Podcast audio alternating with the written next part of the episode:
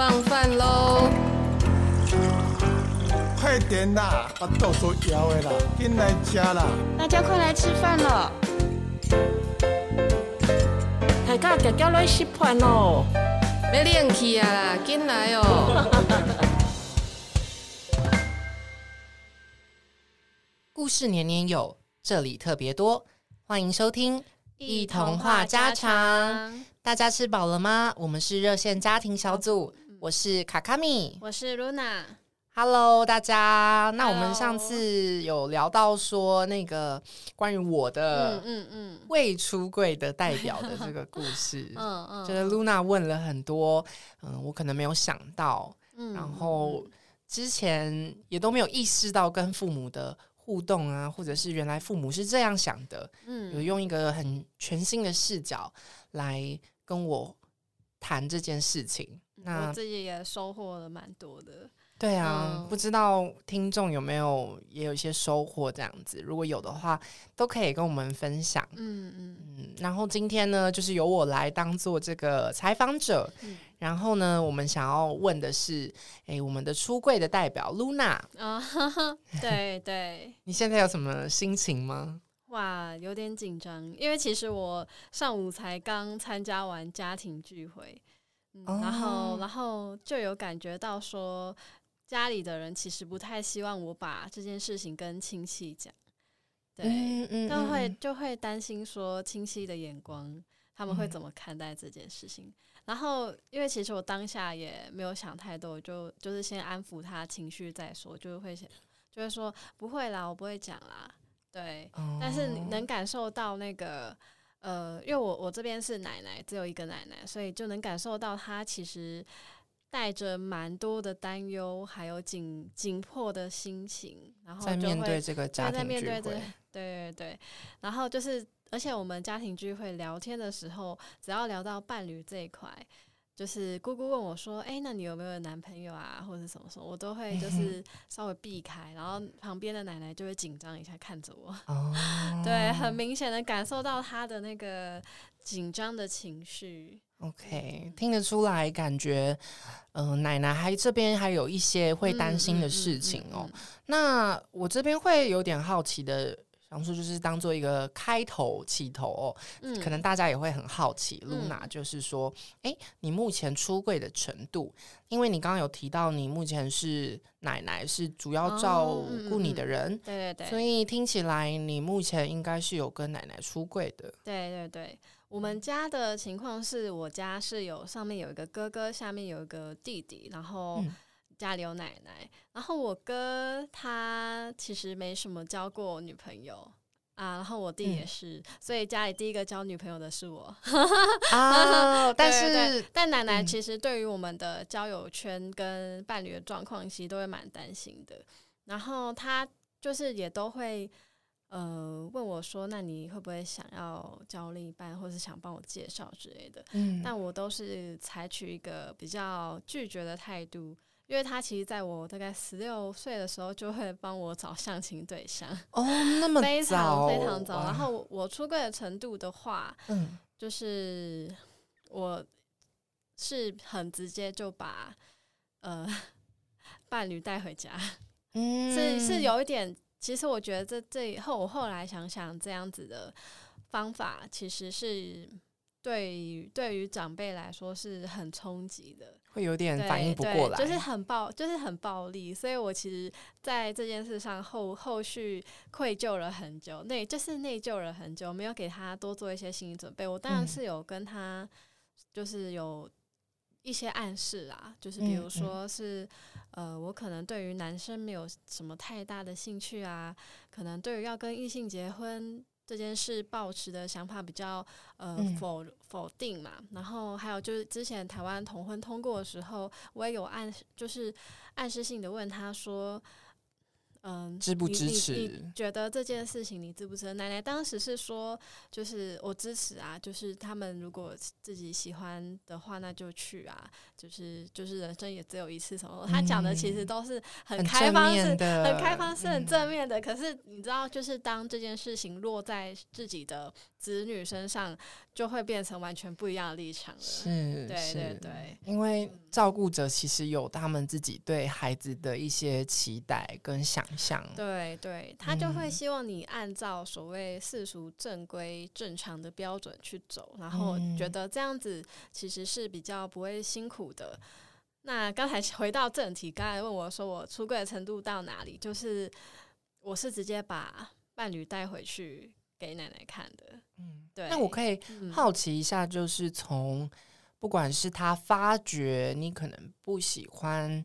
男生，或者是你直接带你的伴侣回家的那一刻，嗯、然后一直到现在，大概过了多久了吗？已经至少要一年了吧。我我其实也是一年比较偏晚才 交女朋友，嗯、我大概疫情前后那时候交的，然后就一路到现在，就是中间有换过，那嗯，就直接就嗯。呃跟奶奶讲，大概是一年左右啦。那他到现在其实也都还是对于这件事情是表面上好接受，哦，表面上是觉得哦好，就是，但是他其实不会有太多的 想法。他他或者是他偶尔还是会蹦出一句说：“你还是要走正常啦，你还是找一个男生好好结婚什么什么。”就还偶尔还是会这样讲。我觉得这个坎在他心中应该是蛮大，毕竟。呃，他那个年代是更为保守，五零六零年代的时候，嗯，因为奶奶今年也大概七十八岁了，嗯嗯嗯，对，听起来他你们的关系，我我有点好奇你们的关系，因为刚刚听起来有一点像是你刚刚也提到你是有点像暴力的方法，直接带伴侣回家，然后让奶奶直接发。就并不是用说的，而是用行动去表现。嗯、你自己当初会这么做，有什么特别的原因吗？是，嗯、就是这跟你你跟奶奶的关系好或不好，嗯、是不是有一点点连连接？哦，对，其实我觉得有点连接。但是其实在我带伴侣前，我就有跟奶奶多次提到。这号人物有这号人物存在哦，然后也、哦、也有跟，就是因为我在家要通电话，就是跟伴侣通电话，其实是还蛮明显的。那就讲个一两个小时，然后他就会觉得，就就对啊，你懂的，这个人关系很好。对，就一定会，而且因为我家有哥哥跟弟弟，然后他们应该也多少会察觉到这件事情。对，只是他们比较沉默，比较不戳破这件事情。对于我交女朋友这件事，他也他们也比较保持着中立的态度，就是没有觉得好，也没有觉得不好。那奶奶的部分就是，哎，不好意思，刚才问，就是你跟奶奶的关系是怎么样，才会让你说，哎，你当初在出柜的时候是选择直接用行动来证明，还是？我跟你说，只要只要你住在家里，你总会有跟家人有摩擦跟冲突。那我当时其实某种程度上也是想要证明给他看，说我就是有这一号人物，我希望你可以就是承认他，因为他是我就是呃可能决定想要在一起的对象，是希望得到一个希望得到认同的呃角度，但这其实是还蛮像孩子这边的角度，就是比较没有考虑到父母这边，对，但当时是因为。呃，我 在家其实跟跟长辈会有一些冲突，对，但是搬出来以后，我就有自己很多空间，以后我就会开始思考这件事的正当性。嗯，所以有点像是原本可能跟奶奶其实是关系没有那么好的，对，但因为后来搬出去住，那个距离拉开了，对对对，比较有多一点的空间和时间去为对方思考。嗯，嗯，我觉得这对我觉得。两边分开，其实两边有各自独立的空间，都是对双方比较好的方式。因为他，因为我们都会彼此有一个，呃，怎么说，自己的时间可以去好好的静下来思考这件事情。对啊，然后对于生活上的冲突跟摩擦也会比较少，减少很多，就可以回归到一个很平衡平等的状态。嗯，对啊。你刚刚有提到说，嗯、就是你是想要证明，或者是想要让奶奶认可你的伴侣这件事情，嗯、我有点。我刚刚有想到说，好像孩子确实，因为在面对主要照顾者的时候，嗯、就像小时候我们都会，呃，爸妈都会对我们有一些期待嘛。然后我觉得，因为爸妈一直都是照顾一路照顾我们的人，所以小孩自然会自然而然会有一种我想要表现好，表现的好给父母看，这样父母就会爱我，或者是父母就会接受我。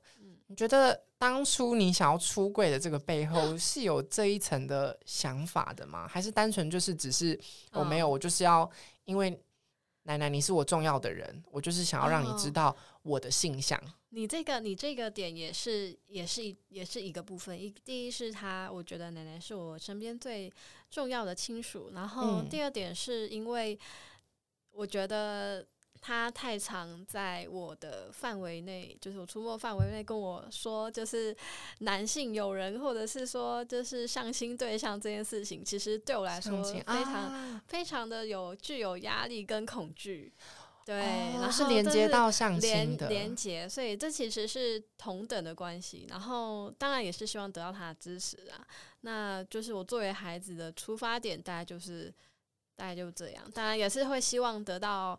奶奶的爱，希望他可以爱我，同样的爱我所爱的人。嗯、对，毕竟他那个年代的话，嗯、他们会习惯就是那个，也不像现在社会就是这种恋爱的市场，嗯、那个 各种商品可以挑选。他们以前的。方法就是，哎、欸，我透过媒人介绍啊，或者是可能哎、欸、门当户对的人，对对对，就是以前那个翻本子，你知道那很古早听的对对对。但是你就是觉得我没有要用这个方式，然后我也想要你，你也想要告诉奶奶说，哎、欸，其实你找来的对象刚好性别都，就算性别不一样，嗯、但他同样能够担任照顾我的身份，而且并且我们可以互相照顾的很好。但我觉得另一方面是奶奶对于。因为我我是女生嘛，那她这对于女生在社会上生存，可能又更有觉得很辛苦之类的，嗯、所以她更觉得说应该也需要找一个男生去照顾。哦、对，其实女，我觉得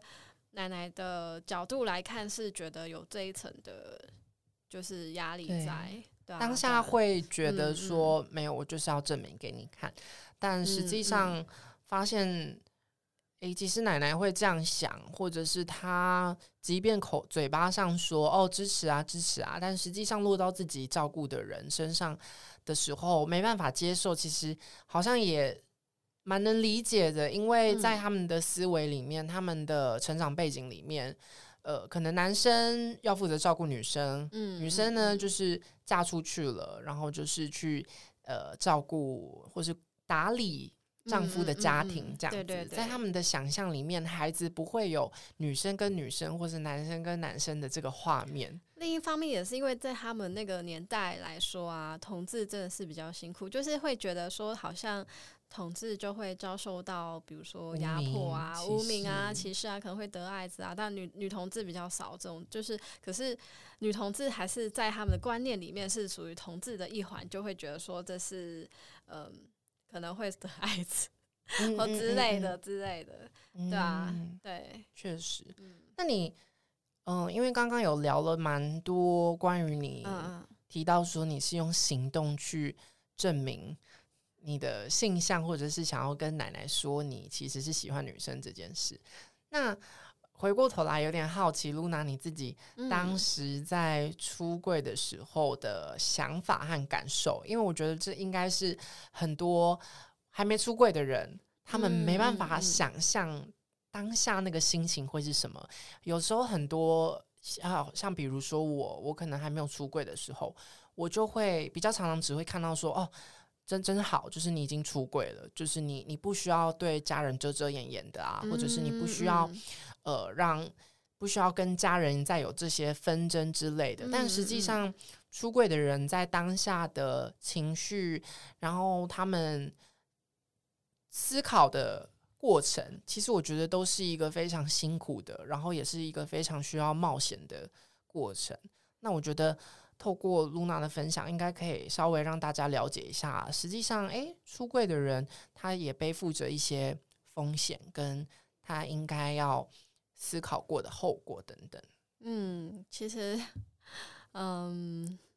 真的是当下真就是，其实我前后也是有想过，我到底要不要讲。可是我觉得，我就算不讲，我的在家的行径也很明显，就是就是你就是你你看到有一个有一只大象在房间，但是你要不要讲？就是房间里的大象嘛，它明明很，很难不看到它，你很难不看到它，明明就很明显的在那边，但是你要选择要不要说呢？就是不说也很奇怪，这样对对对，大家明明都知道有这件事情，然后但是大家都不戳破这个，好像不讲开就没有这回事。对，可是因为我觉得这件事情始终要发生，必然会发生。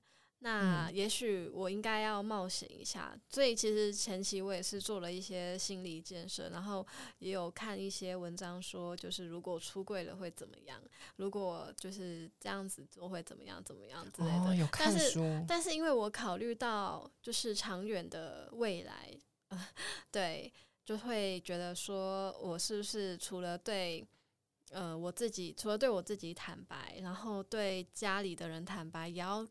对我的伴侣有一个怎么说交代吗？对对对对对，交代那个交代，嗯，连起来的交代，对对对，就是就是会觉得说我在呃思虑多方以后，觉得也许这是需要时间，那我是不是有机会可以每天多一点点？就是与其就是让他。不发生，不如就是让它先发生，然后我们借由时间，每天每天的去沟通跟对话，一天一天一点点的的出柜这样子。当然，我出柜后其实承担了蛮大的压力，是在就是某几次跟奶奶争吵的时候啊，他会直接骂我说同性恋就是神经病，就是或者是说。就是有一些比较激烈的对于同志污名化的字眼，然后我那时候才真的意识到说，原来他其实并不是那么的赞同。但是他当时我带另一半回家的时候，因为另一半也是就是客客气气、和和蔼蔼，然后也是一个就是眉目清秀的 女孩子，很有礼貌，对对对，他也不好说什么，就是觉得，嗯，就是觉得他当下可能只是错愕，但也没有办法就是说什么。对，但后后来的话，他就是怎么说，就会有一些冲突，会感受到他对于这件事情还是有反弹啦。所以其实出柜前期最最痛苦的就是前期，就是我呃小孩的立场会带有很多压力，那父母其实心内也有很多的挣扎。我觉得父母那一块更难处理，因为他们要怎么去跟这件事情。和解呢，就是或或者是说怎么跟自己心内那块和解呢？就是你会觉得充满自责吧？有，我觉得啦，因为他们毕竟就像刚刚有提到的，在他们的那个年代，嗯，他们对同志的理解可能不多，然后再加上他们可能认知到的，即便他们可能有知道同志这个名词或是这个族群，他们也知道哦，这群人是个过得很辛苦的一群人，所以。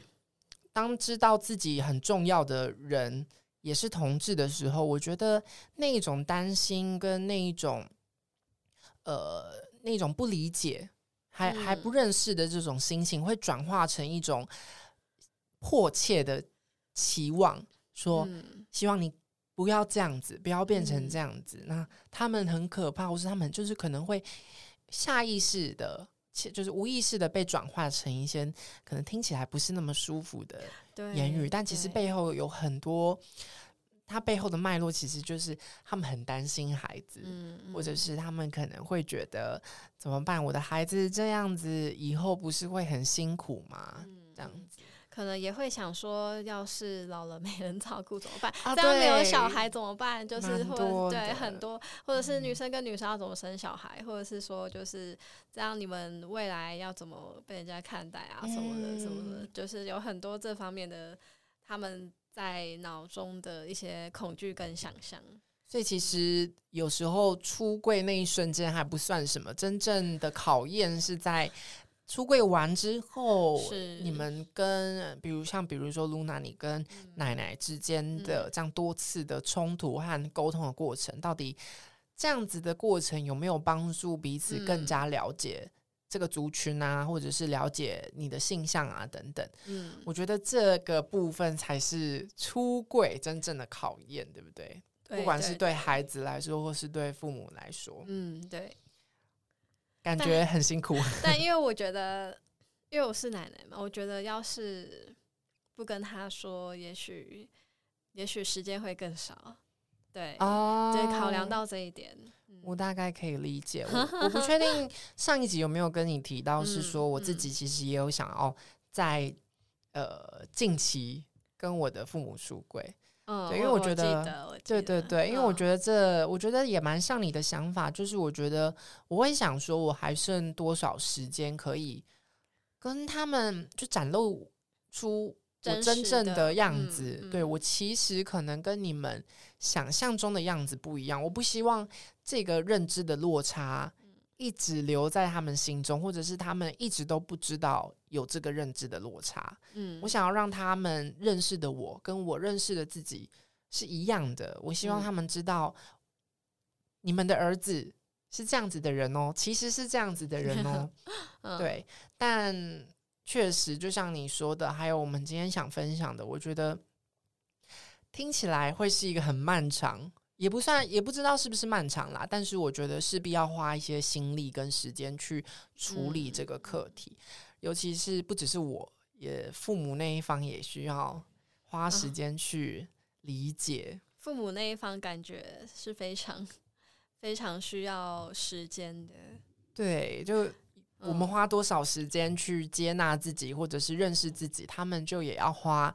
可能相等甚至更长的时间去理解自己生出来的孩子，嗯、他们一把带大的孩子究竟是个什么样的人？嗯，等于是打破很多认知，然后重新建立起来这些，呃，重新建立这些认知。对对，嗯，那你自己，嗯、呃，因为像你这样子出柜完，然后也经历了跟奶奶的。冲突啊，还有跟性向之间的，嗯，可能跟奶奶的想法之间的拉扯，你最后呃，我们可以大概可以说，就是你现在其实也算是一个完全出柜的状态嘛，毕竟你也跟奶奶出柜了。嗯嗯嗯。那你回过头来，就是看，不管是还没出柜的人，或者是我们拿你来比喻，或者是你拿你回头看当时还没有出柜的自己的时候。你自己会有什么感受吗？作为一个已经出柜的人啊，我觉得你是你是说我我之前的状态是什么感受吗？或者是假如你现在看到，像比如说我还没有出柜，你自己心里会有萌生什么样的想法吗？或者是有没有什么感受？或者是有没有什么话会想要跟他们说？作为一个已经出柜的人，我现在觉得，也许我应该。再给他们多一点，再给我这边奶奶的话多一点的预期心理吗？还是还是说，就是给他们多一点心理准备吗？就是我也不知道该怎么讲，就是但是会想说，也许再铺陈长一点，我再把这件事情讲出来，就是。可能从可能从把伴侣带回家，说这是我朋友很好的朋友，到变成说就是带三四四次，到第五次的时候再跟他们，再让他们了解了以后再说这是我的伴侣，这是我女女友这样子，让他们缓慢的对缓慢的先接受这个人，再缓慢的先接受这个人，可能就是我的伴侣，再接受你的性上的对，然后我觉得最主要的原因是就是。希望让他们理解，我就算性向不是他们认为的那样，我还是我自己。嗯，对，还是也还是原本的。对对对对，嗯，我觉得听起来很感动。这个做收尾 都要哭了。那你，嗯，你你你先，我觉得还蛮棒的，就是有一种，嗯。其实刚刚听下来，会有一种我们怎么讲？分成一个未出柜跟出柜的状态，那我们会回头去想说，那未出没有出柜的人，他们有有什么理由，或者是嗯，打算出柜的时候，我们有没有想过接下来可能会需要面临的课题？跟嗯，你说要出柜，那你打算怎么出柜？这样子会有很多可以思考的面向，就变成出柜跟不出柜已经不是一个。两面的分法，而是它是有一个很多的历程啊，嗯、跟很多角度可以看待的一件课题了。嗯，所以感觉以一个没出柜的人来说，其实还蛮 怎么办？我会开始有一点不敢，就是很笃定，就说哦，我近期要出柜，就会变成会觉得啊，好像确实就是爸妈也会有一些需要做好心理准备的，嗯的时候。然后也要慢慢的去让他们接受才行，嗯，不太能说哦，我要出柜，然后就出柜了这样子。对，这个你你是想要问这个过程的准备吗？哦，没有没有，就是单纯分享我的想法，哦，所以我就觉得，哎，这个分享感觉对一个没出柜的人来说还蛮有趣的，哦，就是嗯，不知道有听众里面有没有有多少可能跟我一样还没有跟。父母出柜的，或是跟家人出柜的朋友们，如果有听到这段的话，我觉得我们可能可以再多一些思考，就是我们的父母会怎么想，那我们应该要用什么方式去跟他们沟通才好？嗯，这样子。那出柜完之后呢，我们可以做些什么事情？嗯，对，我觉得永远都是 出柜后的课题。永远出柜后课题很大，大于出柜的那一瞬间，对对对，有时候就是那一瞬间就是几秒，但是一个勇气这样。对，但是听一下梁静茹的歌，对梁静茹给你的勇气就结束了，但是后面就是梁静茹的勇气还不够。对啊，对啊，可能还要一些其他东西才行。好，那我们今天就是聊了有关出柜身份的人。嗯他的出柜历程，还有他跟家人的关系，还有家人对出柜的人的想法。那因为我们承接前一集嘛，其实就用透过两个角度去介绍这两个角度的人，他们在家庭的样子，跟他们对于嗯家人的想法啊等等的。那不知道大家有没有对这两个身份的人有没有什么新的想法？噜那你自己呢？我自己想要问你，你听完这样子的过程，你会开始去思考那个出柜前后的那个吗？